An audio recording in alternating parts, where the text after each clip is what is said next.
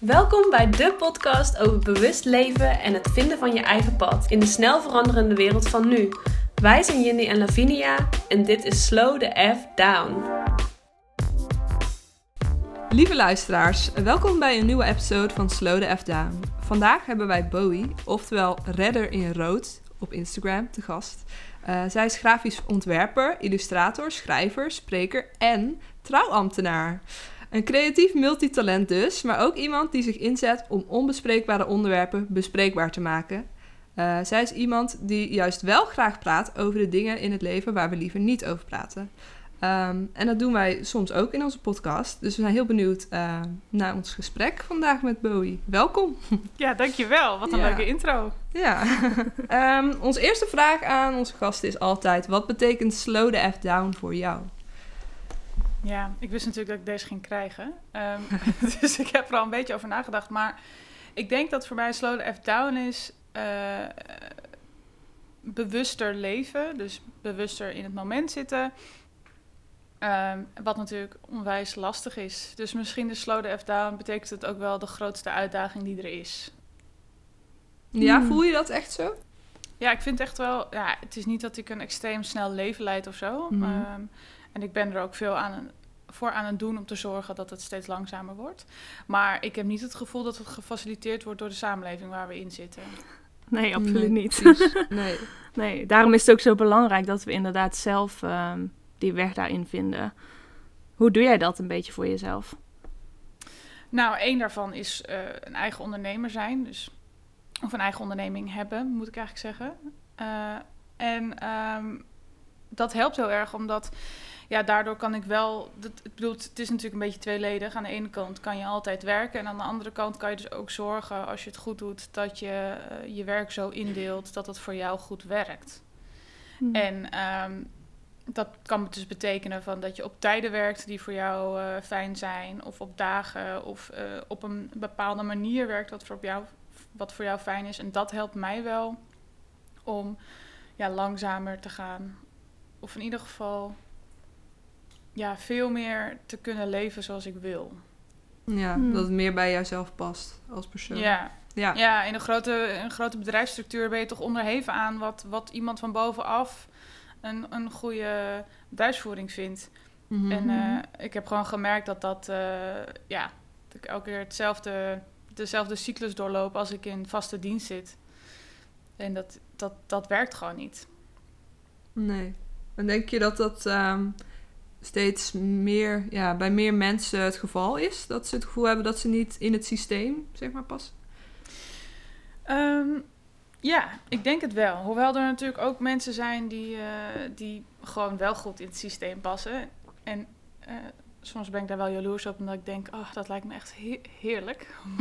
zo. Lekker makkelijk. ja, om gewoon ja, niet, niet overal een vraagteken achter hoeven te zetten, zeg maar. Ja. Um, maar ik denk gewoon, ja, dat, ja, zijn er meer mensen? Ik denk het wel, maar dat heeft ook heel erg te maken met de tijd waar we in zitten. En hoe, uh, hoe we steeds bewuster van stress worden. En hoe dat ook een, daarnaast dus ook een steeds uh, grotere rol in ons leven, leven speelt.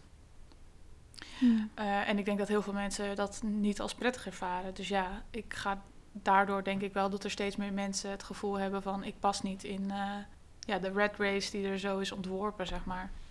Ja, precies. Maar ja. ervaar jij in het werk wat je nu doet ook druk en stress? Uh, soms. Ja. Want ja, ik zou het wel heel fijn vinden om naar een soort van stressvrij leven te gaan. Voor hoever dat mogelijk is. Maar kijk, in principe maak ik natuurlijk zelf, ik zet zelf deadlines. Dus als uh, doel in, in samenspraak met mijn opdrachtgevers. Maar als een opdrachtgever bijvoorbeeld zegt: Ik wil volgende week dit, is het aan mij om te zeggen: Nee, dat, dat red ik niet of dat wil ik niet. Hmm. Uh, terwijl als ik toen ik nog bij een bedrijf werkte, had ik die mogelijkheid niet. Dus ik had wel de mogelijkheid om te zeggen van nou, misschien moeten we het uh, een week later doen of wat dan ook. Maar ja, alsnog was ik niet degene die besloot. Dus ja. Um, maar is het dan niet lastig om dat zeg maar te leren, zeg maar te leren waar je eigen grenzen zijn? Want dat is niet echt iets wat je mm, leert op bijvoorbeeld een opleiding of tenminste niet nee. altijd. Nee, zeker niet. Nee, en ik heb een opleiding gedaan waarvan ik echt denk dat die heel erg faciliteert uh, dat hij dit, dit om het even slecht te noemen, dit slechte, deze slechte manier van werken heel erg faciliteert. Dus ik heb de. dit wordt een prachtig mooi reclameblokje voor eh, de Willem de Koning Academie in Rotterdam. Eh, ik heb architectuur gestudeerd, of interieurarchitectuur Oh, daar. En ehm, ja, ik, het is gewoon, ik heb daar denk ik elke week 80 uur gewerkt of zo. En we sliepen vaak gewoon, eh, we haalden heel vaak nachten door. En we sliepen vaak gewoon, weet ik veel, drie, vier of als, je- als je geluk had, zes uur per nacht. En eh, de enige keer dat je daar echt vrij hebt is als het zomervakantie is. Want voor de rest werk je alle vakanties, alle weekenden werk je door. En ik bedoel, natuurlijk, er is wel een balans hoor. Het was ook heel erg leuk. Maar ehm, ja, ik denk dat dat echt heel veel kapot heeft gemaakt. Niet alleen bij mij, gewoon in het algemeen. Dat mensen bezweken daar ook onder de werkdruk. Mm. En daarnaast zat je heel erg in een positie waarbij je ehm, constant beoordeeld wordt op je eigen werk. En dat is iets wat je net aan het ontwikkelen bent. Dus je bent net je eigen werk aan het ontwikkelen. En het is heel persoonlijk. En het is super subjectief. Want het is niet 1 plus 1 is 2 en dat is goed of fout. Het is heel subjectief. Dus het is heel erg worden beoordeeld op wie jij bent eigenlijk. Of op hoe jij je werk maakt, hoe jij je werk presenteert, waar je voor staat. Terwijl je dat zelf ook nog aan het uitzoeken bent. Dus het is eigenlijk een heel... Ik vind dat, als ik ja...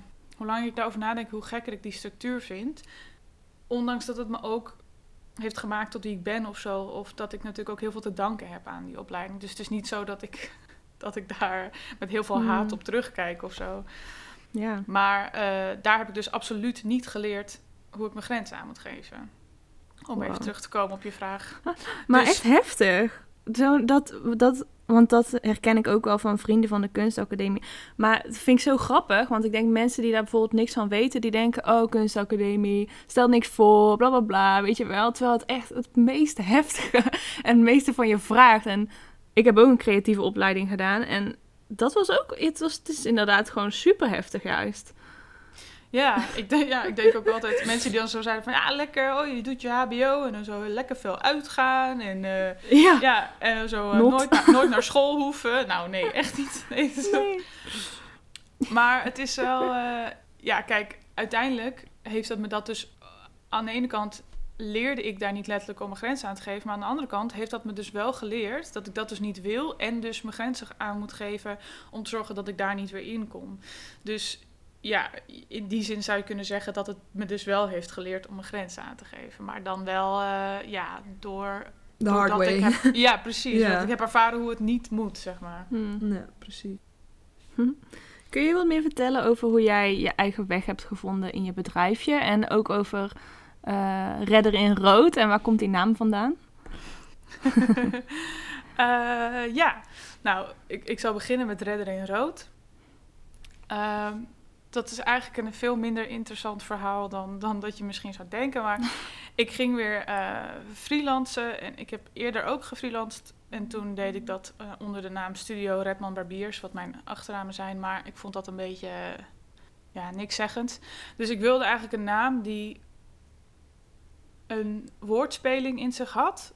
Ook omdat ik ehm, me in de sp- spoken word wereld af en toe begeef. En eh, dus ik wilde een naam die een woordspeling in zich had en die ergens refereerde aan wie ik ben en niet per se aan wat ik doe. Zodat ik onder die naam gewoon alles kon schakeren. Dus niet eh, grafisch, eh, grafische studio, puntje, puntje. Want dan legde ik mezelf gewoon heel erg vast. Mhm. En ja, ik ben daar zelf natuurlijk voor gaan brainstormen, maar ik heb dat ook bij iedereen uitgezet. Dus eigenlijk de allereerste persoon die met, met zijn, zijn allereerste brain fart aankwam, die zei... Ja, je moet jezelf gewoon Redder in Rood noemen. Toen dacht ik, ja, is goed, doe ik. en, en toen, ik bedoel, er zijn nog heel veel andere dingen, hebben de revue gepasseerd. Maar dat was eigenlijk dat ik dacht, ja, dat is eigenlijk gewoon... Ik heb er ook gewoon niet te lang over nagedacht. Ik dan, ik, dat kan altijd wel weer veranderen. Ik ben, niet, eh, ik ben niet Nike, weet je wel. Dus ik zit er niet aan vast of zo. Maar waarom is het dan rood? Ja, omdat ik, eh, omdat ik rood haar heb. En dat Ah, mensen dat toch wel heel erg vaak herkennen. Mhm. Ja. Eh, Ja. en, en het is gewoon ook omdat dat dan leuke... Ja, dat maakt de woordspeling, zeg maar. Ja. Maar, ehm, en de andere deel van je vraag was hoe ik mijn eigen weg heb gevonden in mijn eigen bedrijven. Ja. Ja, ik denk dat ehm, dat ik dat eigenlijk nog steeds doe. En ik denk ook dat dat iets is wat ik altijd zal blijven doen. Hoewel het misschien wel meer gekaderd wordt naarmate ik hier langer mee bezig ben. Maar ik begon bijvoorbeeld in januari. eh, ik kwam dus uit de architectuur. Ik was eh interieurarchitect bij een bureau. En dat had ik een aantal jaren gedaan bij verschillende bureaus. En ehm, ik dacht, dat wil ik niet meer. Ik wil niet meer in eh, architectuur zitten. Dus wil ik iets anders. En ehm, wat ik veel heb gedaan en waar eigenlijk ook waar heel veel ook eh interieurarchitectuur ook uit bestaat, is ook grafisch vormgeven. Ondanks dat mensen dat niet zo snel zullen zeggen. Dus dat heeft me altijd heel erg gelegen. En ook toen ik op de academie studeerde, dacht ik eigenlijk, ja, ik had misschien gewoon beter grafische vormgeving kunnen studeren. Eh, dus het was eigenlijk voor mij een hele logische stap. Dus ik besloot, ik, ik wil dat doen. Ehm, en ik wil me specialiseren in eh, visuele identiteiten of branding. En eh, daar ben ik mee begonnen. En tegelijkertijd ehm, was ik gevraagd om iemand te trouwen.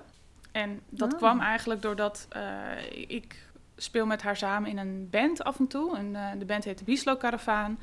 En ehm, wij zijn ooit een samenwerking aangegaan. Ik als spoken word artiest en nou, zij als uh, band.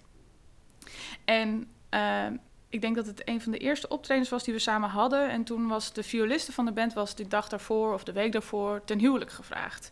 En ik werkte op dat moment niet. Ik ehm, zat in de ziektewet toen. En ik dacht, ah, ik wil eigenlijk weer meer grafisch werk gaan doen, omdat ik dat heel leuk vind. Dus ik heb nu in principe tussen haakjes niks te doen. Misschien moet ik aan haar aanbieden dat ik haar uh, uitnodiging wel kan ontwerpen. Dus dat heb ik gedaan. Uh, en gaandeweg kwamen zij erachter dat ze eigenlijk helemaal niet door een gemeentebabs getrouwd wilde worden. En toen hebben ze mij dus gevraagd. Want ze zeiden van ja, jij, we weten dat jij goed bent met woorden. En we weten uh, dat je niet bang bent om uh, voor een grote groep mensen te staan. Dus zou je ons willen trouwen? Nou, ik dacht oh, helemaal ja. fantastisch. Leuk. Super cool. ja, ik wist eigenlijk gelijk dat wil ik heel graag doen.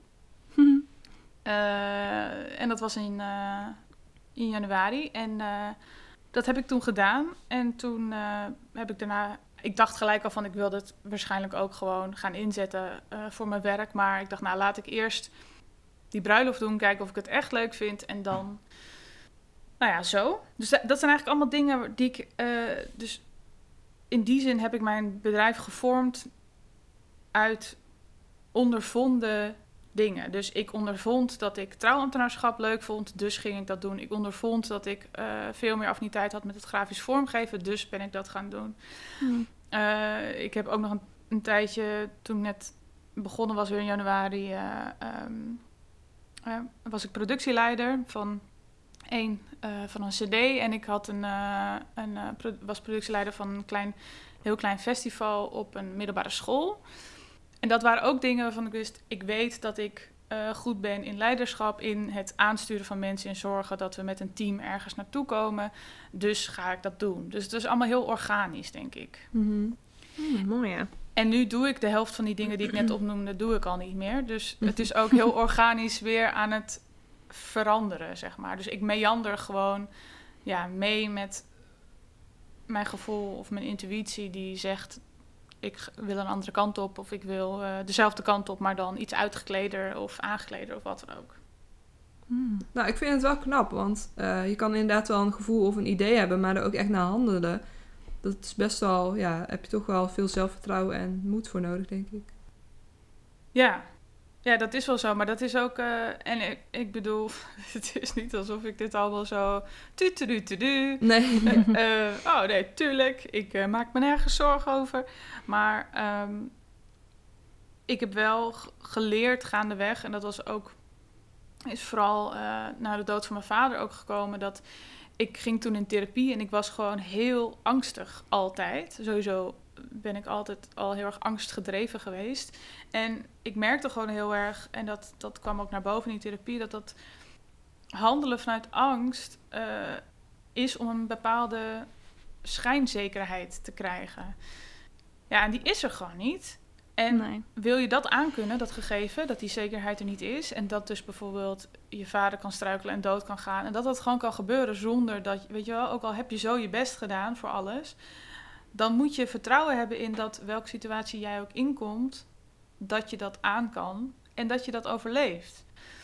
Eh, dus eigenlijk gewoon een blind vertrouwen in jezelf hebben. En dat is nog helemaal niet tot waar het zou moeten zijn hoor, denk ik. Of waar ik zou willen dat het is. Maar dat is echt, echt de basis geweest voor mij. Ja, überhaupt voor het leven, maar ook voor het ondernemen. Je moet gewoon vertrouwen hebben. Ja, weet je, als dit allemaal mislukt, als ik, eh, weet ik veel, failliet ga, of nou heb ik niet zo heel veel eh, risico's nu, maar stel nou, ik start een bedrijf en ik neem allemaal werknemers aan en het gaat helemaal over de kop, weet je wel, dan moet ik gewoon op mezelf kunnen vertrouwen dat in die situatie dat het wel goed komt in zekere zin. Of in ieder geval Hmm. dat ik het overleef. Ja. Dat Is je een dat manier ook, vindt, eh. Ja. Of vertrouwen, of vertrouwen op het leven en op het universum en zo? Ja, ja in zekere zin wel. Eh, hoewel ik moet zeggen dat vertrouwen op het universum is voor mij tot voor kort best wel een abstract begrip geweest. Omdat Mhm. ik, ik ben bijvoorbeeld niet gelovig opgevoed. Zelfs mijn grootouders waren niet gelovig, dus ik kom al uit een hele lange lijn van ongelovigen. En Hmm. eh, daardoor denk ik wel dat die, die ability, hoe noem je dat in het Nederlands? De, Vaardigheid. ja, ja, de vaardigheid om te geloven in iets waarvan je geen zekerheid hebt, is dus niet, is dus niet bij mij al vanaf kinds af aan erin geprent, zeg maar. Dus ik denk dat als je, weet je, als je in eh, God gelooft of je bent, je bent bijvoorbeeld christelijk opgevoed, dan zit daar misschien al een basis van ik kan geloven in iets wat niet bestaat of waarvan ik niet zeker weet dat het bestaat. En eigenlijk is dat best wel een handige tool natuurlijk. ja, Ja. eh, Ja. Maar dat uit zich in allerlei dingen. Weet je wel, ja, als jij in het universum. In die zin is het universum niet, veel, niet heel anders dan God. In, mijn, in mhm. mijn optiek. Mhm. Het is gewoon, je gelooft in iets wat, waarvan je Buiten niet zeker weet. Ja, ja. Een hogere is. macht of een hogere kracht. Ja, kijk, en hoe, dat, hoe je daar invulling aan geeft, is voor ieder. eh, Ja. Maar ik vond het dan mooi wat, wat je zei, want ik herkende het heel erg van... eh, dus het gebeurt dat eh, je vader ineens doodgaat. Nou, dat was bij mij ook zo. Die ging ook ineens dood, zonder enige aankondiging. En dat was voor mij ook zoiets van... Oké, dat kan gewoon gebeuren. Dus er is geen zekerheid. dus ik moet wel vertrouwen eh, inderdaad op mezelf, op mijn eigen kunnen om het te overleven, om alles aan te kunnen wat er maar komt. En ja, voor mij was dat ook wel een heel erg van vertrouwen op het leven, dat dingen toch op een of andere manier voor een reden zijn en ook toch in je voordeel of, of in ieder geval ja, op een of andere manier goed uitwerken, weet je wel?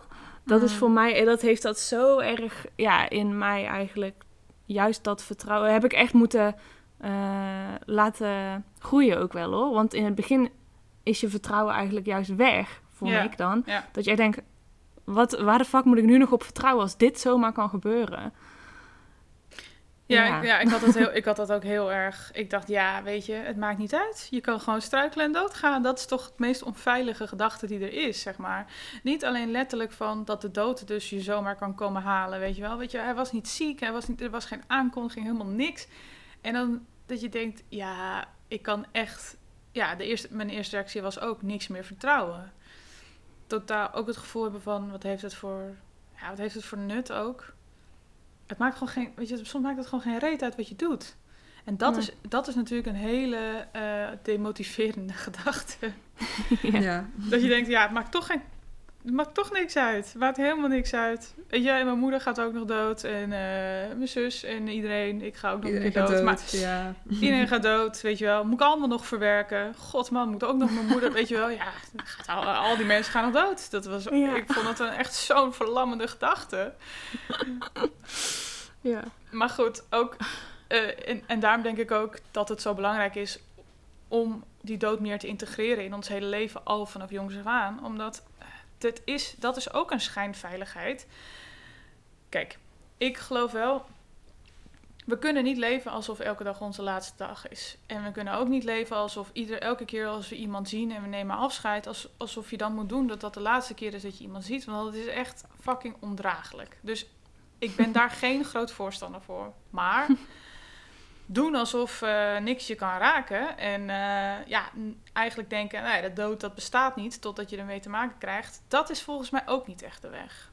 Mhm. Dus ik denk echt dat het heel belangrijk is dat je die dood, dat de dood veel meer geïntegreerd wordt in ons dagelijks leven. Om te zorgen dat wanneer eh, ja, je zoiets overkomt, wanneer je met de dood in aanraking bent, dat je niet lam geslagen bent met ook een soort van verbijstering van.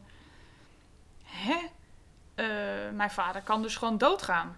Weet je wel? En ik snap Mhm. dat je eh, misschien als je vier bent, dat je nog niet per se met de angst hoeft te leven dat je vader elk moment dood kan gaan. Maar ik denk wel dat er een vorm te vinden is om te zorgen dat het wel ja, ergens gewoon genormaliseerd wordt. En dat die dood ook gewoon een hele andere plek krijgt in het leven. Want het is gewoon zo'n groot onderdeel.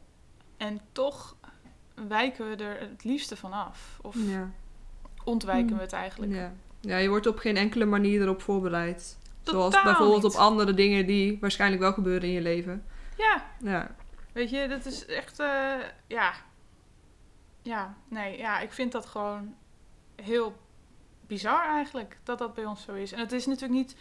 Hè, het is ook eh, iets Nederlands. Het is ook... ehm, of niet per se Nederlands, maar het is zeker zo dat in eh, andere samenlevingen er, er heel anders mee om wordt gegaan. Dus Hmm. er zijn mensen die het in mijn optiek eh, al een stuk beter doorhebben hoe je eigenlijk de dood zou moeten integreren. Maar hier in Nederland in ieder geval nog niet.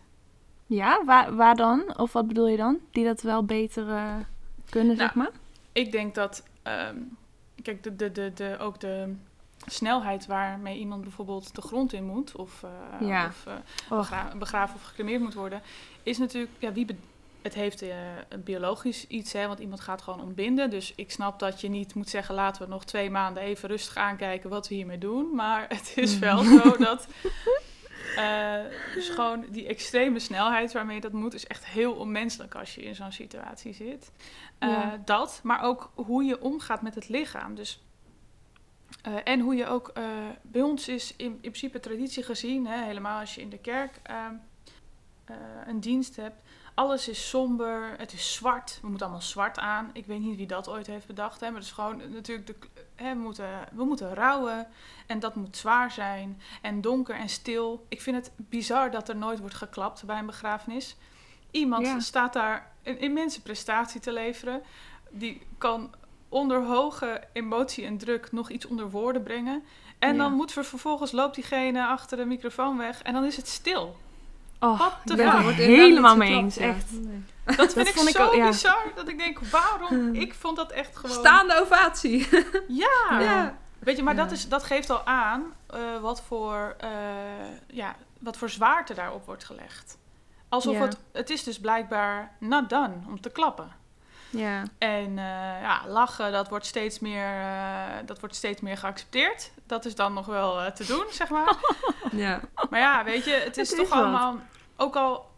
Ook bijvoorbeeld, dat zie je heel vaak bij... als ze daarna zo koffie, thee en kleffe broodjes te hebben... dat je dan zo... dat is misschien voor mensen... Ik praat nu alsof iedereen heel vaak begrafenissen meemaakt... maar toevallig heb ik er heel veel meegemaakt. En dat is misschien niet voor iedereen zo, maar...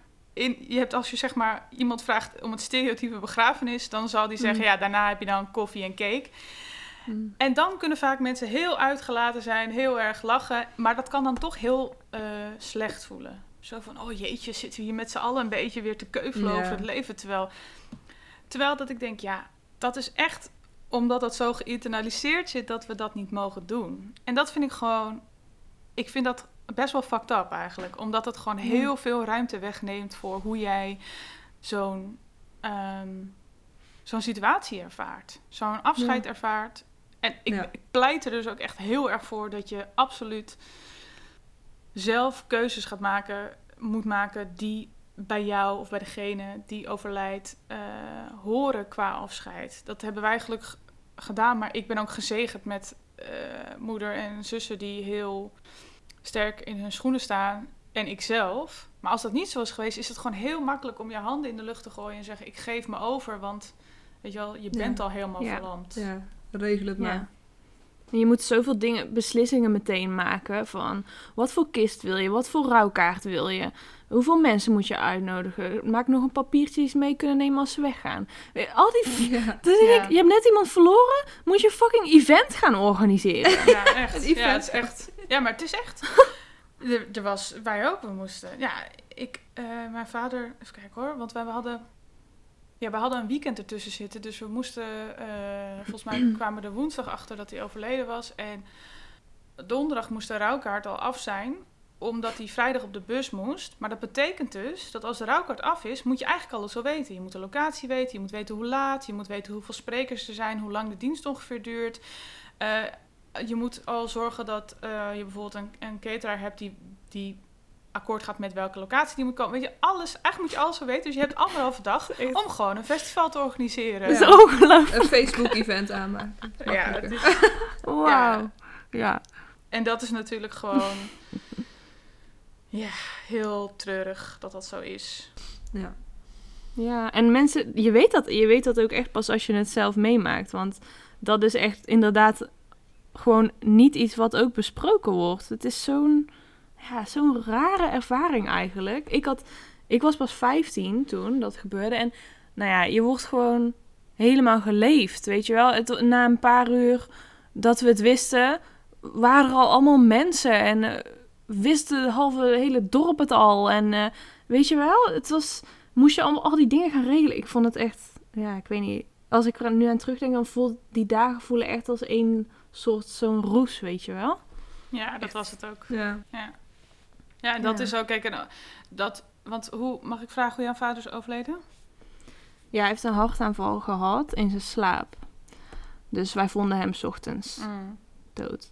Ja. ja, en dan ben je Ja. ook niet op voorbereid. Ik kan me Nee. voorstellen dat, ik heb dat nog niet meegemaakt, maar als iemand ziek is, eh, dan, of in ieder geval, ik heb het niet zelf meegemaakt, maar wel van iemand die dichtbij staat, dan heb je natuurlijk wel, afhankelijk van hoe diegene zelf erin staat, maar tijd om dingen voor te bereiden. En ik zou me wel kunnen voorstellen, niet dat het het minder zwaar maakt, hè? dat zeg ik absoluut niet, maar ik kan me wel voorstellen dat dat helpt in het, eh, die week dat je inderdaad alles moet regelen, omdat heel veel al geregeld is, of in ieder geval eh, besloten. Want je moet, Mm. weet je wel, als je, wij ook, wij, wij wisten niks. Mijn vader was helemaal niet van plan om dood te gaan. Dus eh, ja, wij moesten gewoon heel erg alles zelf bepalen. En aan de ene kant was dat heel fijn, maar dat betekent dus wel dat je over alles een beslissing moet maken. Gecremeerd, begraven, kist of iets anders, wat dan ook. Oh, wat voor kist dan? Ja, wat trekt hij eigenlijk aan? Waar Ja. gaat hij heen? Waar, weet je wel, eh, waar, alles. Ja. Ja. En Ja. ja. ja, ja, mijn moeder is dus ook overleden en zij was dus wel ziek. Ehm, maar ik moet eerlijk zeggen dat wij er ook niet echt over nadachten van... Goh, hoe gaan we dit allemaal regelen? En ja, we wisten dat ze begraven wilde worden, maar meer dan dat... Ja, het was ook niet dat we denken van... Goh, ma, wat, eh, wat zijn je wensen? Eh, hebben jullie het daar nooit over gehad? Ja, volgens mij maakte het haar eigenlijk verder ook niet zo heel veel uit of zo. Dat klinkt misschien raar, maar ze zei... Ja, ik wil in ieder geval begraven worden en eh, verder mogen jullie het regelen. Ja. Dus ik denk dat ze het vertrouwen ook gewoon aan ons gaf, zeg maar. Ja, en in zekere zin denk ik ook, die begrafenis is echt niet voor je moeder, die is voor Nee. jou. Weet ja, zij of, is er eh, zelf niet meer bij, ja. Toch? Dus ja, ja. Het is Ja. natuurlijk fijn om iemand eh, wel, eh, als iemand echt wensen heeft, om dat wel te eren. Maar aan de andere Ja. kant, ja, jij bent niet degene die die dag door moet komen. En Mhm. in die zin is dat ook gewoon soms goed om je te realiseren. Dat je in, daarin ook wel keuzes mag maken, vind Ja. ik. Die gewoon goed voor jullie of voor jou voelen en niet voor ja, Mhm. degene die dood is. Ja, precies. Ja. Mm. Eh, Nou ja, we hebben een hele lijst met vragen over dit Oh, onderwerp. Ja. Nou, Ons mijn favoriet onderwerp, dat Ja, weet je, dus precies. kom maar door. Ja, daarom. nou ja, ehm, je, had, je hebt al wel een beetje verteld waarom je het ook belangrijk vindt om hierover te praten. Dus ik weet niet of ik dat ook nog moet vragen. Er moet gewoon wat meer bekendheid over komen, denk ik. Ja, Ehm, ik vind gewoon dat het genormaliseerd moet worden. Dus je moet gewoon naar een feestje kunnen gaan en dan het kunnen hebben over de dood. En dan, kijk, ik denk dat het is dat mensen heel vaak denken dat dat dan per definitie heel zwaar is. Terwijl Ja. dat is dus waarom, Ja. dat maken wij ervan. En echt hoor, er zijn hele zwarte dingen waar ik het over heb en heb gehad. En ik snap dat dat niet altijd overal de plek en de tijd voor is. Ja. Maar het mag voor mij echt wel gewoon, het moet gewoon geïntegreerder zitten in ons leven, in ons levende leven, ja. vind ik. ja, dat doet me eraan denken dat ik eh, op een bedrijfsfeestje was. Gingen we stappen. En mijn moeder was dus ziek, ze had eh, darmkanker. En toen eh, zei eh, mijn eh, vriendin en collega waarmee ik was, die zei... Ja, ja, als mensen het vragen, ja, dan moet je maar beter niet zeggen of zo. Eh, Wat? Oké. Dus de- inderdaad, een collega, want mijn moeder, eh, ik werkte bij een supermarkt, mijn moeder die kwam daar heel vaak, dus mijn collega's kenden haar ook. Ze zei, en hoe gaat het met je moeder? Ik heb het lang niet meer gezien. Ik zei, ja, ze heeft darmkanker. Echt zo midden in zo'n kroeg, weet je wel, dat iedereen stond te feesten. Dan denk ik, ja. Ja. wat moet ik dan doen? Moet ik dan gaan liegen of zo? Nee. Ja. Nee. Nee, maar dat is toch op. absurd dat mensen zeggen, beter zeg je er niks over. Ja. Stop in je gezicht. Ja, ongelooflijk. Ja, voor mensen die nu luisteren, zeg dat niet. Zeg dat Nee. niet. Nee. Nee. Nee. Maar mensen zijn ook bang voor, Ja. voor emoties. Ja. En emoties van anderen en van zichzelf natuurlijk. Mhm. Ja, en waarom? Omdat ze, dat ze niet hebben geleerd hoe je daarmee omgaat. Dus eh, dat, dat geldt trouwens natuurlijk voor heel veel dingen. Heel veel emotionele dingen hebben mensen niet geleerd hoe ze mee omgaan. Maar dit is een perfect voorbeeld. Kijk, ik heb hier iemand, v- mijn vader verloren en soms weet ik ook niet wat ik moet zeggen. Want iemand is anders, iemand heeft een ander proces, andere behoeften, noem maar op. Maar Hm. ik heb wel, denk ik, een, eh, een ge- gezamenlijk gevoel, of moet je het zeggen, een common ground om eh, te weten waar iemand nu doorheen gaat. En daardoor dus wel gevoeliger ben voor wat ik zeg en wanneer en wat ik aanbied enzovoort. En dat kan gewoon iedereen hebben als ze er gewoon over leren. Ja. Ja, dat denk ik ook. Dus praat er meer over, daar komt het op Ja. neer. Wat ik zo goed vond, wat jij op je Instagram in een van je stories, eh, of ja, van je highlights ook deelde, van dat je in het begin, eh, toen je vader net was overleden, het liefst een trui aan wilde trekken waarop stond mijn vader is dood in hoofdletters. En ehm, zodat je er niet uit hoeft te leggen. Ja, dat herkende ik zo erg, want het uitleggen, dat is echt het laatste waar je zin in hebt. En ook van, je hebt eigenlijk geen zin om aan die andere mensen te moeten vertellen hoe zij met jou om moeten gaan. Nee, precies, precies. Nee, dat ik, ik, ja, ik zit daar natuurlijk ook wel eens over te denken om, om dat gewoon te gaan maken. Om te zorgen dat mensen die nu, nu iemand verliezen of een pin of iets. Omdat inderdaad, kijk, ik vond het helemaal niet erg om erover te praten. Dat niet. Hmm. Alleen eh, waarom ik ook zo heel erg behoefte had aan die trui, was wat jij ook zegt van. mm, Nou ja, en ook mensen vergeten het. Dus mensen denken dan, hè, waarom is zij niet zichzelf? En dan eh, niet bedenken dat een half jaar geleden mijn vader was overleden. Dat linkten ze dan totaal niet meer aan elkaar. Dus eh, ik zeg al vaak van, eh, ja, voor andere mensen is mijn vader nu 2,5 jaar dood. Maar voor mij is hij iedere dag dood. Dus Ja. ik leef iedere Oh, ja. dag met het verlies dat mijn vader niet is. En dat, Mm. is, dat is voor mij dus niet eh, langer geleden nu in één keer. Nee, elke dag is hij dood. En eh, het is heel goed dat dat niet voor iedereen zo is, want dan moet iedereen maar ieders last dragen. Maar dat betekent Mhm. dus wel dat die gevoeligheid die je hebt in die eerste paar weken, dat iedereen heel bewust is van hoe jij je voelt, die is best wel snel weg. En ik had gewoon behoefte dat ik veel langer in dat gevoel mocht zitten. Die vrijkaart die ik ook kreeg, weet je wel, van iedereen die zo van, hoe, hoe, nee, doe maar niks. Ja, Boy mag alles, want eh, die heeft net haar vader, is net haar vader kwijtgeraakt. Ja, Ja. Dat wil ik gewoon nu eigenlijk nog steeds wel. Ja, Ja, precies. wauw, ja. Ja, het is, het is ongelooflijk als je dat dus zelf meemaakt, hoe snel anderen het weer vergeten zijn. Echt in een, in een dat gaat echt over weken, hè? Een paar weken. In ieder geval bij ja, mij ja. was, het- Ja. was dat zo. De eerste, misschien de eerste drie weken of zo, dat mensen nog af en toe al vroegen van, hoe gaat het, weet je Mhm. wel. En daarna was het gewoon alsof het gewoon niet gebeurd was. Ja, inderdaad. Ja, echt crazy. Ik weet ook nog bij mij dat ik inderdaad eh, aan het begin van het collegejaar was. Dus toen was ik de eerste twee weken was ik er niet. En toen kwam ik Mhm. weer in college en toen zei de docent, eh, die ging de presentielijst ging hij doornemen, zei hij zo, oh, you're not here very often. Ik zo, Oh. no, I've got a good reason. En dus hij keek me echt zo aan van, oh, oké. Ik zei, oh, nou, I'll tell you after class. Maar het bleek dus dat mijn mentor helemaal niet door had gegeven wat er gebeurd was. Dat mijn moeder dus overleden was. Nou, dan heb je ook echt geen zin om met zulke shit te dealen, Nee. weet je wel. Nee, totaal niet. Eh, Ja, Nee. want dat wil je. Je wil dat mensen Nee. wel op de hoogte zijn. Ik had Mhm. precies hetzelfde met mijn leraar op de middelbare school. mhm. Je wilt gewoon dat je het niet uit hoeft te leggen. Dat ze in ieder geval weten wat er is. Ja. En snappen dat als jij een keer iets niet kan, dat dat daardoor komt. Ja. En dat je het niet nog hoeft te... Want ik heb dat ook een keer met een leraar gehad. Dat ik nog helemaal moest... Ja, mijn vader is dood. Oh, oh, ja. Weet je wel? Ja, het is echt ja, bijzonder de- hoe, hoe slecht mensen daar inderdaad mee omgaan. En dat komt niet, niet ook altijd ten schulde van zichzelf, weet je wel. Het is ook gewoon eh, ja, hoe het gaat. Hoe we dat in, in deze samenleving met z'n allen mee omgaan. Ja. Denk je ook dat we dat op scholen gewoon daar lessen over moeten geven of zo? Ja, natuurlijk. Ja. Ja, ik denk echt dat. eh daarom ben ik bijvoorbeeld ook altijd heel erg fan van eh, de School of Life. Dat is een organisatie die hier. eh komt oorspronkelijk volgens mij uit Engeland, maar ze zitten hier ook in Amsterdam. En die geven gewoon eigenlijk levenslessen. Dus dat gaat van, van, van geld tot relaties, tot hoe maak je ruzie. Nou ja, Hm. super interessant. En ik denk gewoon dat is zoveel belangrijker om op school te geven. Of nee, dat moet ik niet zeggen. Het is even belangrijk. Dus ik vind dat dat gewoon ook overal in de basisschool, op de middelbare school, eh, verdere vervolgopleidingen. Ik vind dat dat gewoon overal in geïntegreerd moet worden. En meer dan. Kijk, ik weet niet hoe jullie middelbare school was, hoor, maar die, was, die voor mij was best beperkt als ik eraan terugdenk. En eh, wij hebben bijvoorbeeld wel levensbeschouwing gehad. Ik kan me er Mhm. alleen heel weinig van herinneren. En het ging voornamelijk over godsdiensten. Maar niet Ja. zo, maar ja, weet je, hartstikke leuk. Maar dat is vrij feitelijk.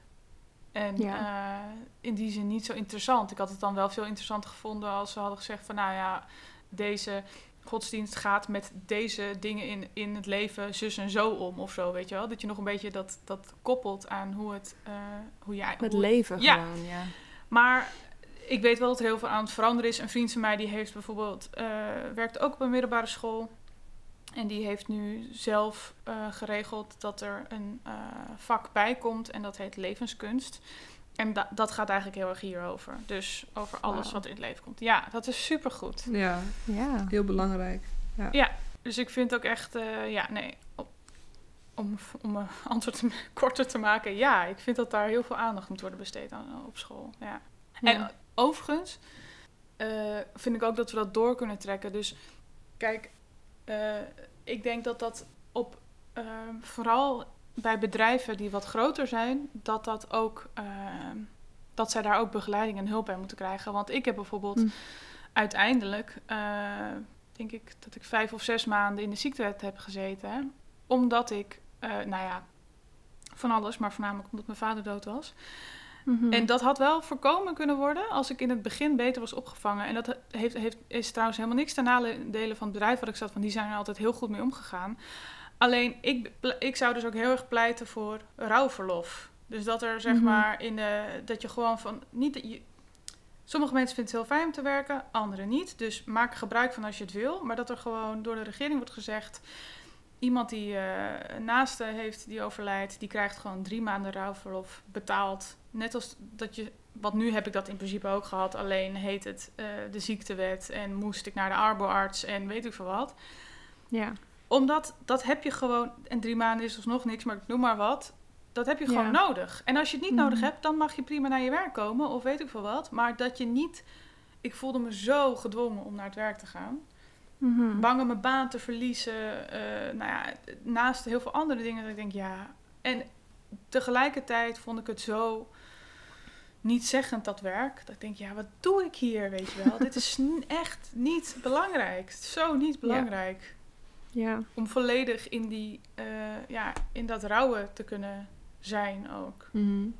Ja, maar Ja. soms weet je ook niet zelf wat je nodig hebt, toch? Zeker niet. Nee, nee, nee. Maar, Zeker zo'n eh, periode. Ja. ruimte, ik denk dat zeg Ja. maar ru- ruimte om te doen wat goed voelt, dat dat heel erg belangrijk is. Dus Ja. kijk, eh, je komt er op de een of andere manier wel achter wat je nodig hebt, denk ik. Mhm. Want je, Ja. ja, je lichaam gaat het gewoon aangeven of je hoofd. ja. Mhm. Dus eh, ja, ja, op school, maar ook denk ik dat het... eh, Werk. Ja, werk. Ja. Ja. Maar er is er toch ook niet echt nazorg. Tenminste, ik heb dat niet gehad. Er was geen huisarts of iemand die tegen mij zei... Goh, gaat het eigenlijk wel? Nee joh. Nee, Wat? Echt niet. nee, helemaal niet. Nee. Dat is toch ook vanuit erg school. eigenlijk? Ja. Ja, ik we- weet niet hoe het bij jou was, Laffy, maar bij Ja. op school kreeg ik ook echt gewoon amper enige steun. Ja. En dan ben je zo jong. Ja, precies. Ja. Je bent heel jong, jij. Je bent, Maar eh, ik had, ik had bijvoorbeeld een mentor, maar ja, die was gewoon niet zo warm en wel, verwelkomend, Mhm. weet je wel. En ik had verder gewoon eigenlijk niks aan haar. Ze was wel praktischer, maar ik moest het dan wel op gaan zoeken, weet je wel. Het was niet dat... Er kwam, op een gegeven moment kwam er een, een leraar naar mij toe en die vroeg van, hoe gaat het? En ik was echt van, wow, Ja. wat? Een revolutionaire vraag. Ja. En ja, dat vind ik. eh, dat ik ja, dat is wel lastig. En ik heb me ook gewoon echt. Ik weet nog dat ik me echt gewoon op een gegeven moment heb voorgenomen van. Ik wil nooit huilen op school. Mm. En ik wil me nooit zo kwetsbaar laten zien. Mhm. Want ik wilde niet dat mensen dachten dat ik me aanstelde... of dat ik het als excuus gebruikte. Of ja, is Ja, gewoon zoveel gekke Ja. dingen... dat je toch... Ja, je voelt je toch eigenlijk wel inderdaad gedwongen om gewoon... om door te gaan. Ja. Ja, wat ergens ook wel moet, want je moet ook wel door. Anders, je moet ook niet in een hoekje gaan zitten. Maar je moet wel af en toe in een hoekje kunnen gaan zitten. Ja, precies. Wanneer jij dus uh, Of zo, behoefte ja. aan hebt, ja. Ehm, ja, ik had nog een vraag aan jou, Bowie. Ja. Ehm, heb je dan ook het tegenovergestelde eigenlijk? Dat mensen het juist dan heel erg vonden en je heel, eh, ja, e- heel erg eh, behandelen alsof je ja, ieder moment kan gaan huilen inderdaad. En dat jij echt zoiets hebt van, I'm actually fine. Ik bedoel, Mm. is dat ook Eh, herkenbaar voor jou? Mm, Nou, nee, niet in die zin, maar wel dat waar de reden vaak als gehoorde reden waarom mensen niet, niet erover beginnen of er niet naar vragen is, Mhm. omdat ze het niet erger willen maken dan het al is. Ja, dat, precies. dat eigenlijk het tegenovergestelde is eigenlijk van wat Mhm. ik denk dat dat goed is om te doen. Ja. Eh, maar ik, nee, ik heb niet echt, ik heb niet gelukkig niet ervaren dat mensen denken, oh je bent zo'n kwetsbaar poppetje, we kunnen helemaal niks meer met jou, ja, precies. bijvoorbeeld. Of oh, zij die met de overleden vader. Ah ja, misschien denken mensen dat wel, maar dat weet ik natuurlijk niet. Ik moet eerlijk zeggen dat ik wel eens eh, eh, naar mensen heb gekeken die een ouder waren verloren. En dat Mhm. ik echt dacht, godzijdank ben ik dat niet zeg. Oh man, zou ik echt Mhm. niet... Ja, heel, ja, dat is natuurlijk super Ja. erg. Nou Ja. ja. aan de andere kant. Ik denk ook best menselijk om te denken. Want natuurlijk wil je niet degene zijn met eh, een ouder die overlijdt. Mm. Maar eh, ja, dus waarschijnlijk zullen mensen wel dat denken bij mij. Van, oh, ik ben blij dat ik mijn vader nog heb. Maar eh, Ja. nou ja, Ja, wees, daar, wees daar dan ook blij mee, zeg maar. Dat is ook helemaal goed, denk ik. Ja, precies. Heb, heb jij dat wel ervaren, dat mensen... Ehm, nou, ik, er staat me iets bij dat iemand dan een grapje maakte. Dat ik had dan in mijn vinger gesneden of zo. En dat iemand een grapje maakte. Oh, gelukkig ga je er niet dood aan. en mijn moeder was dus net overleden. En ik vond het eigenlijk best wel grappig. Maar er waren dus echt omstanders die echt dachten van... "Oh, Wat zegt ze nu? Die konden er gewoon echt... Die konden er niet om lachen. Terwijl ik het Ja. zelf heel grappig vond. Klopt, met, met grapjes ken ik dat inderdaad. Ja. Ja, terwijl ik ook denk, ja... Ik, ik vind dat ook grappig, weet je wel. ja moeten we nou heel serieus gaan doen de hele tijd? Ja, Ja. schieten we daarmee op. Nee, want dat denk ik ook. En dat is ook een van de dingen waarvan ik denk... eh, over de dood praten kan dus ook heel grappig zijn. Mhm. Dat is echt, Ja, niet, echt niet alleen maar dood en weet je wel, eh, zwaarte en verderf en ingewikkeld. En dus, ja, natuurlijk mag je... Ik vind grapjes alleen maar goed, Ja. in die zin. Afhankelijk van wat het grapje is. Maar-. Want jij bent Ja. ook spoken word artiest, maar eh, is de dood dan ook een onderwerp in jouw eh Ja, zeg maar? Jouw ik denk, ja, ik denk bijna alles wat, eh, wat in de eerste periode nadat mijn vader overleed ging Mhm. daarover. En er bestond ook gewoon niks anders meer voor mij. Ja. Ook alles wat het teweegbracht, zeg maar. Ook dat het zo slecht ging met mijn werk en dat ik eh, eh, naar de psycholoog moest. En ehm, ja, heel veel angst, al die angst en, en, eh, piekeren en weet ik veel. Dat, dat was allemaal dingen die voortkwamen uit de dood van mijn vader. En daar, ja, spoken word is vaak heel erg vanuit een interne behoefte om iets eh ten gehore te brengen. Of vanuit een bepaalde urgentie, een bepaalde maatschappelijke urgentie. Maar in die zin was, ja, je schrijft, write what you know, zeggen ze ook altijd. En dat is met spoken word precies hetzelfde. Je schrijft waar je, waar je in bevindt, denk ik. Dus ja, ik schrijf eigenlijk gewoon. Nu is het wel weer anders, maar ik schreef gewoon over twee thema's: liefde en dood. Eh, op zich is dat nog steeds een heel groot onderdeel van mijn Ja. leven. Dus ja, dat is misschien ook wel alles wat bestaat in, in, eh, in een soort van geabstraheerde zin. ja, precies, ja. Ehm, Ja. Even kijken. En je bent ook een podcast begonnen, toch? Kan Nou, je daarover vertellen? Ja, daar kan ik wel wat over vertellen. Ehm, ik ben met het idee begonnen. Dus ik heb Mhm. eigenlijk... eh, de podcast is er niet. Het is wel grappig, want ik zat hier gisteren nog met iemand over te praten. Ehm, dat het voor mij gewoon heel... Ja, het is... Ik heb het heel groot voor mezelf gemaakt. Dus de, de stap om nu te beginnen is te groot. En daardoor eh, heb ik eh, een paar weken geleden bedacht van... Oké, je hebt het zo groot voor jezelf gemaakt het moet even wat kleiner. Dus ik heb nu besloten, ik ga in ieder geval drie van die snippets maken. Dus als je op mijn Instagram kijkt, staat er inderdaad, eh, staan er nu twee één minuut clips. En dat werkt heel fijn, maar ik wil heel graag een podcast maken die eh, meer is dan bijvoorbeeld alleen een gesprek zoals wij het nu hebben. Dus ik ben eigenlijk op zoek naar iets wat iets meer een hoorspel is ook. Of een hoorspel. Dat klinkt een beetje achterhaald, maar eh, ik wil gewoon dat er meer te beleven valt in die aflevering. En daar heb je gewoon heel veel materiaal voor nodig en heel veel edit skills en heel veel techniek. Ja, ik heb mezelf dan best wel wat, wat groots opgelegd, zeg maar. Terwijl een podcast is natuurlijk voor in het begin, eh, bij mij in ieder geval, iets wat onbetaald is. Wat ik doe vanuit een bepaalde, nou ja, urgentie in die zin. Omdat ik het wil hebben over, de, over al die onbespreekbare onderwerpen. En ik denk ook, ik geloof ook oprecht dat het goed is om hem te maken. Ik geloof dat het er komt. Maar ik weet nog niet hoe. En misschien, eh, en het, ja, het liefste zou ik gewoon het met een team doen. Dus ik zou gewoon het liefst aangesloten zitten bij een netwerk bijvoorbeeld, die gewoon zegt: luister, wij betalen jou om deze podcast te maken.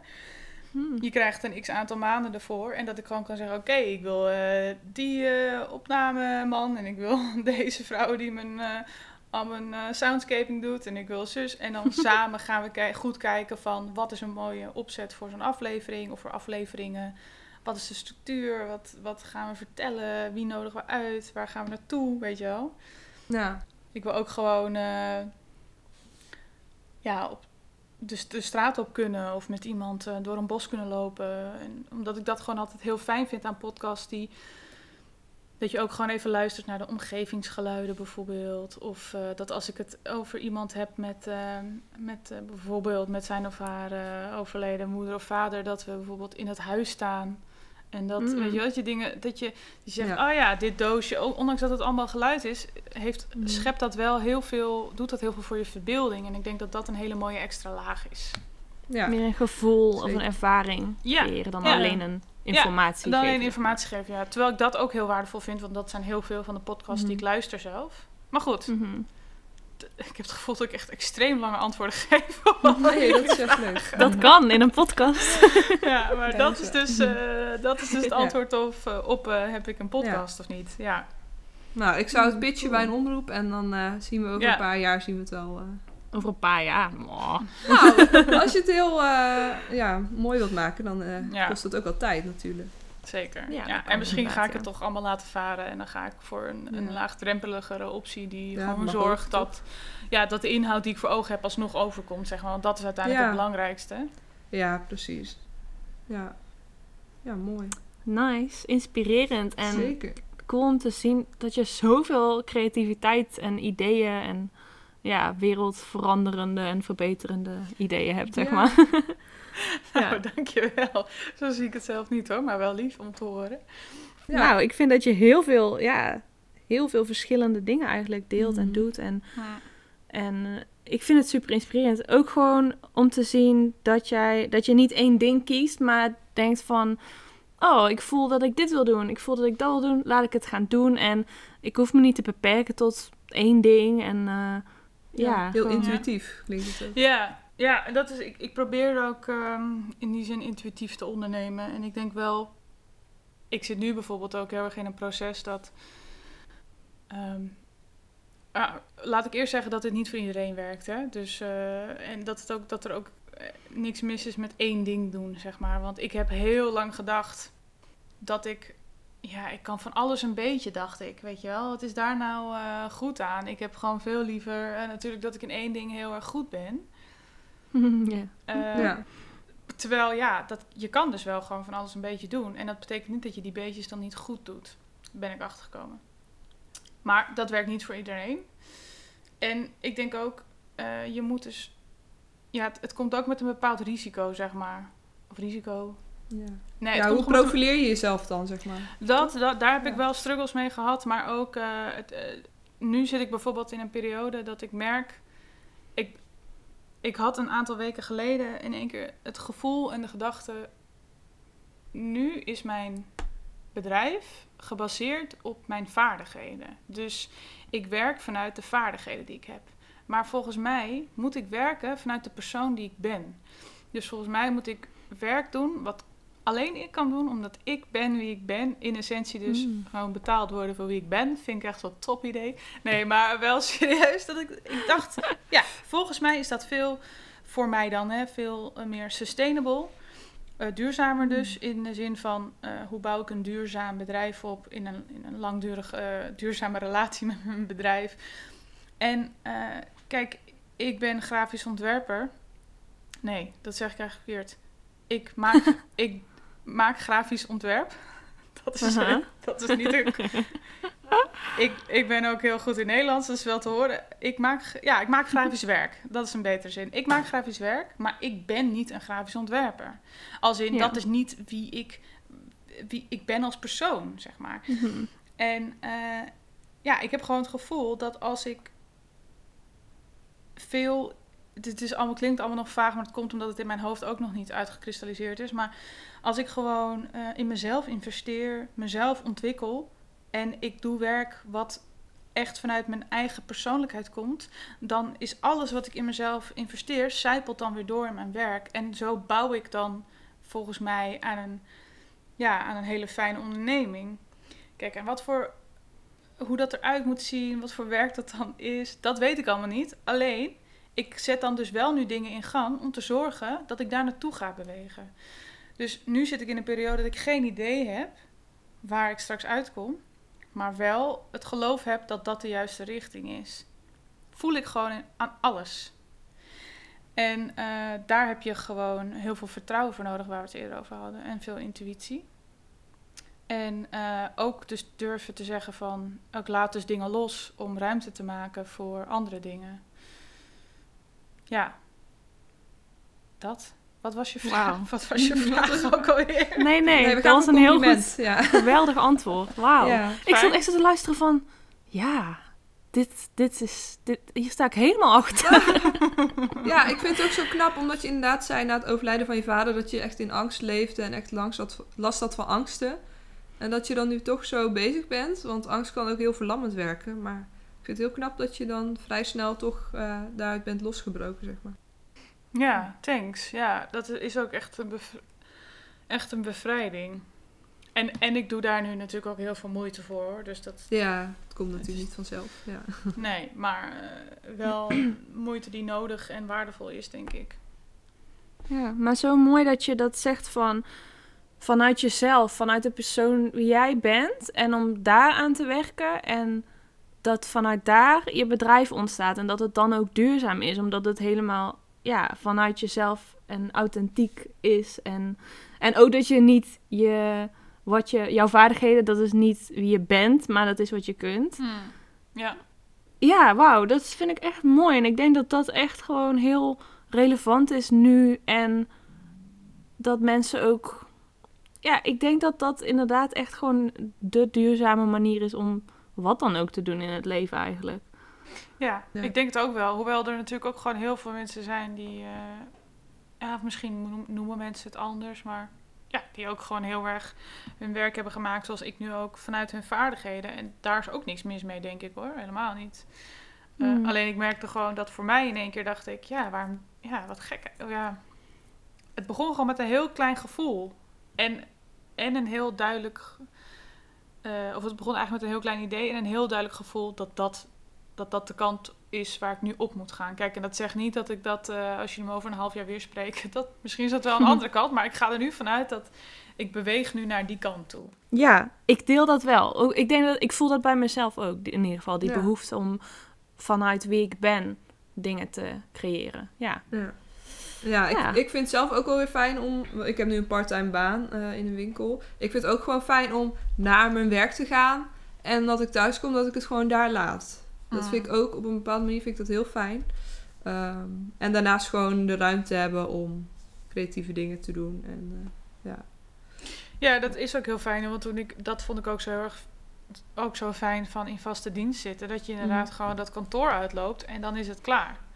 ja. In zekere zin. Hangt In een zekere beetje van je functie af natuurlijk. ja. En eh, dat heb ik nu natuurlijk niet. Maar ik moet wel zeggen dat die, die... Dat is dus mijn eigen verantwoordelijkheid om te zorgen dat ik die shift zelf kan maken. Dus ook al zit ik bijvoorbeeld aan deze keukentafel... en ik zit hier te werken en daarna wil ik hier bijvoorbeeld, weet ik veel, eten, dan is, is die shift aan mij om te zorgen, oké, deze tafel is nu niet meer, hier hangt niet meer mijn werk, maar hier is nu gewoon het huis waar ik in zit en de plek waar ik eet. Ja. Mhm. Om even iets concreets te noemen. Dus het kan wel ook zon. Het kan denk ik, je kan dat denk ik ook ervaren in je eigen onderneming. Ondanks dat het soms lijkt alsof ieder- iedereen die zelfstandig onderneemt, maar zichzelf helemaal kapot moet werken en altijd aan het werken is. Never, hashtag never not working. En allemaal dat soort onzin. Oh my god. Ja. Heftig. Ja, ik denk niet dat dat the way to go is. Maar ja, dat, is, ja, dat ben ik. Balans en Zeker alles. balans. Ja. Nou, ik denk eigenlijk dat het wel een mooie tijd is om af te sluiten. Ja. Ehm, Ehm, ik wil eigenlijk nog, ook nog wel vragen. Oh ja, tuurlijk. Ehm, heb jij een boodschap aan de wereld? Halleluja. Eh, oh, dat is echt een hele lastige vraag. ja, ik denk dat ik er gewoon heel veel heb. Dus dat is eh, voor elk onder- onderwerp weer een andere Mhm. boodschap. Maar een ik boodschappenlijst. haha. Denk, ja. ja. Maar ik denk dat het, het wel neerkomt op dat... eh, Oh nee, ja. Ik denk dat het aan de ene kant gewoon heel erg neerkomt op dat ik eerlijkheid en openheid heel erg aanmoedig. In alles. Dus onder de juiste, in de juiste vormen natuurlijk. Laat ik dat er even Mhm. bij zeggen. Maar in principe denk ik gewoon dat we eigenlijk... Dat is niet alleen over de dood, maar het is ook over de liefde. Dat is ook over... Weet je, dat is eigenlijk voor alles. Dat we gewoon veel eerlijker, veel transparanter... en veel beter daarover moeten communiceren... om te zorgen dat de schaamte, de taboes, de, de ingewikkelde struggles die je ervan krijgt, als je dus niet hier gehoor aan kan geven, dat die allemaal één voor één worden opgeheven, zeg maar. Dus dat zou wel, denk ik, een boodschap zijn. En ja, werk aan, je, aan het vertrouwen met jezelf. Want voor mij is dat echt, eh, ja, is dat nou, de, de sleutel tot het leven wil ik niet zeggen, want dat is een beetje te groot. Maar het is in ieder geval een hele fijne bouwsteen om dit leven, dit ingewikkelde, lastige, overweldigende leven een beetje door te kunnen navigeren. Hmm, Ja. mooi. Ja, Bowie zeker. voor president, dank u wel. Nee. Oh yeah. Nee, dat, mag je, dat mag je eruit knippen. Dat was een grapje. Mogen we er ook in laten? Ja, je mag het erin laten, maar dan wel met de noemer dat ik echt gewoon... Dat heel veel van de dingen die ik zeg heel erg sarcastisch zijn. En ehm, ja, niet iedereen snapt humor. Dan, Nou. Nee. dat moeten ze wel snappen. Ja. ja, maar het was echt zo van... eh, dus zo, ik voelde me helemaal zo, zo in zo'n misverkiezing, weet je wel? Dat ze dan aan het Ja. einde vragen van... Ja, and I want world peace. Zo voelde Ja. ik me een beetje. nou, je hebt je momentje Oh, gepakt in ieder geval. Precies. En nu op mijn stemmen. Ja. Oké. Nou, Eh, de inspiratierubriek. Ja. Dat is ons laatste onderdeel. Oh Eh, wie of wat inspireert jou op dit moment? Ja, shit, dat is echt een, dat vind ik ook een lastige. Ehm, ik denk dat het er, eh, dat dat heel veel mensen zijn en dingen. Wat mijn grootste creatieve inspiratie is, is denk ik andere, eh, is ja, kunst aan zich. Ik denk dat het gewoon goed voor mensen zou zijn om meer kunst te integreren in hun leven. Maar bijvoorbeeld muziek is een enorme inspiratiebron. Maar ook eh, andere spoken word artiesten, poëzie, eh, boeken. Ja, een beetje open deur dit natuurlijk. Maar dat is gewoon onwijs inspirerend, denk ik.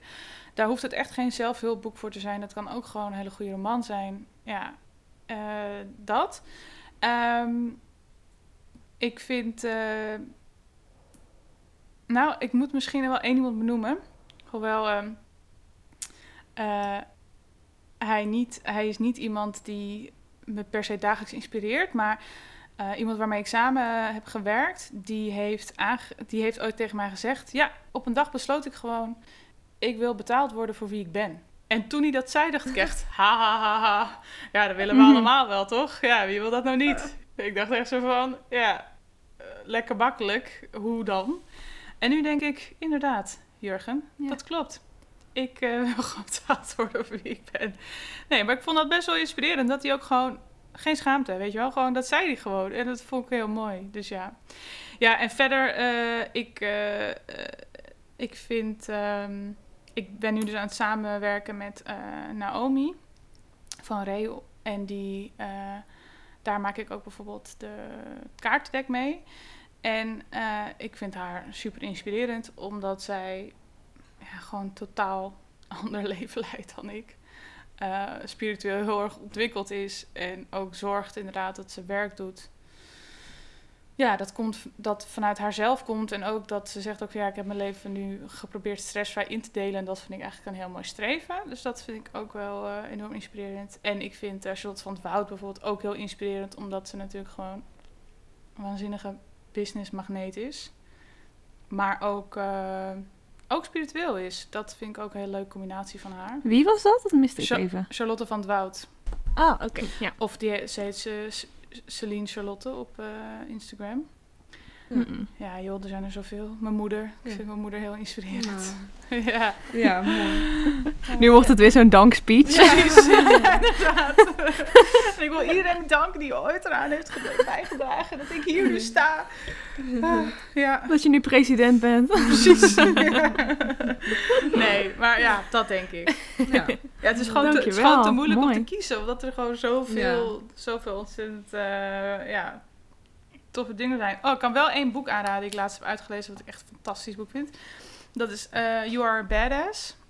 Oh ja, die Ja. ken ik. En um, ja, is gewoon heel goed. Jensen Ja. Zero heet zij toch? Jensen. Zero, ja. Ja. Mhm, Die ja. hebben we ook gelezen. ja. Vond ik Ja. gewoon heel tof. En qua, eh, qua niet eh, zelfhulp vond ik eh, Drift echt fantastisch. Van Brechtje Hofstede. Mm. Ook gewoon ja, zo inspirerend hoe zij schrijft. Echt waanzinnig. Ik kreeg daardoor gelijk dat ik dacht, ja, ik wil ook schrijver worden. Ja, precies. Ja, Ja, mooi. Cool. Oké. Ja. Nou, Eh, dankjewel voor al die inspiratie. Ja. Hebben jullie ook een... eh, wat, is, wat is jullie eh, op dit moment grootste inspiratiebron? ja, dat zeggen wij nooit in afleveringen waar gasten bij zijn, want dan... Nee. Maar dat mag Dat wel. mag wel. Ehm, Ah, jullie kunt er Oeh. altijd weer uitknippen, maar ik ben er gewoon Ja, heel ja. benieuwd. Weet jij het, Love? wat mij nu inspireert. Ik, ben op. Netflix een serie, of ja, ik ben er nu mee klaar, ik heb hem gebinged. Eh, de serie Toon. Dat is een Nederlandse serie. Ik weet niet of je ervan hebt gehoord. Nee. Nee, je moet het echt checken. Het was volgens mij al gemaakt en nu is het door Netflix eh, gekocht. Ja, het is echt fantastisch. Het gaat over een jongen die is sociaal echt heel onhandig. En ehm, hij maakt jingles. Dus hij is een soort van muzikant, maar eigenlijk niet helemaal. En dan heeft hij dus een YouTube viral. En nou ja, vanaf daar gaat zijn leven echt alle kanten op. En hij wil het allemaal niet. Hij kan geen nee zeggen, maar hij kan ook geen ja zeggen. En het is echt fantastisch wat voor dingen er allemaal gebeuren. Ah, wat Dus leuk. dat is echt een aanrader. Toon heet het. Toon. Ja. En het is, ook ne- is het ook Nederlands gesproken? Ja, dat is Nederlands. Ja. ja, echt lachen. Ja. Och, jij, ik vind het echt lastig. Ik heb zoveel dingen die me inspireren. Maar ik ben momenteel een boek aan het lezen. Ik heb het bijna uit. En het is al best wel oud volgens mij. Ehm, The Fall of, of Atlantis. Eh, van Marion Bradley. En zij heeft ook eh The Mist of Avalon geschreven. En ja, dat is echt zo'n mooi boek. Heel heftig wel, maar ook echt heel erg mooi. En het gaat gewoon echt over die, over die oude tijd. En dat ze magie gebruikte. En de, ja, van, het gaat over mensen, of van die vrouwen die dan priestess zijn. En ja, ik weet niet, ik kan het verder niet echt goed uitleggen, maar het is zo mooi en interessant. En ook, ja, ik heb, ik heb sowieso al veel meer in de laatste tijd geleerd over magic. En ja, wat er allemaal kan en wat allemaal tradities zijn en zo. En als ik dat dan in zo'n fictieboek teruglees, dan denk ik, ja, volgens mij kan dit gewoon allemaal, weet je wel. Ja. Dus dat is, ja, dat is mijn inspiratie. ja. Tof. Leuk. Nou, iedereen heel erg bedankt voor het luisteren. Eh, wil je onze podcast helpen groeien, zodat wij zoveel mogelijk mensen kunnen bereiken met onze boodschap en de onderwerpen die we bespreken? Eh, deel dan eens een van onze episodes op je social media of vertel je vrienden erover. Ehm, wil je op de hoogte blijven? Abonneer dan op onze podcast in een van de apps en volg ons ook op Instagram, at Slow the F Down Podcast. Eh, wil je iets tegen ons zeggen of heb je suggesties voor onderwerpen of gasten? Ehm, DM ons dan op Instagram of stuur een e-mail naar slowthefdownpodcast.gmail.com. Nou, Bowie, heel erg bedankt. Ja, jullie bedankt. Echt super Ja, leuk. we vonden het inspirerend en Zeker. heel leuk. Nou, tot de volgende keer. Tot de volgende keer. Doei.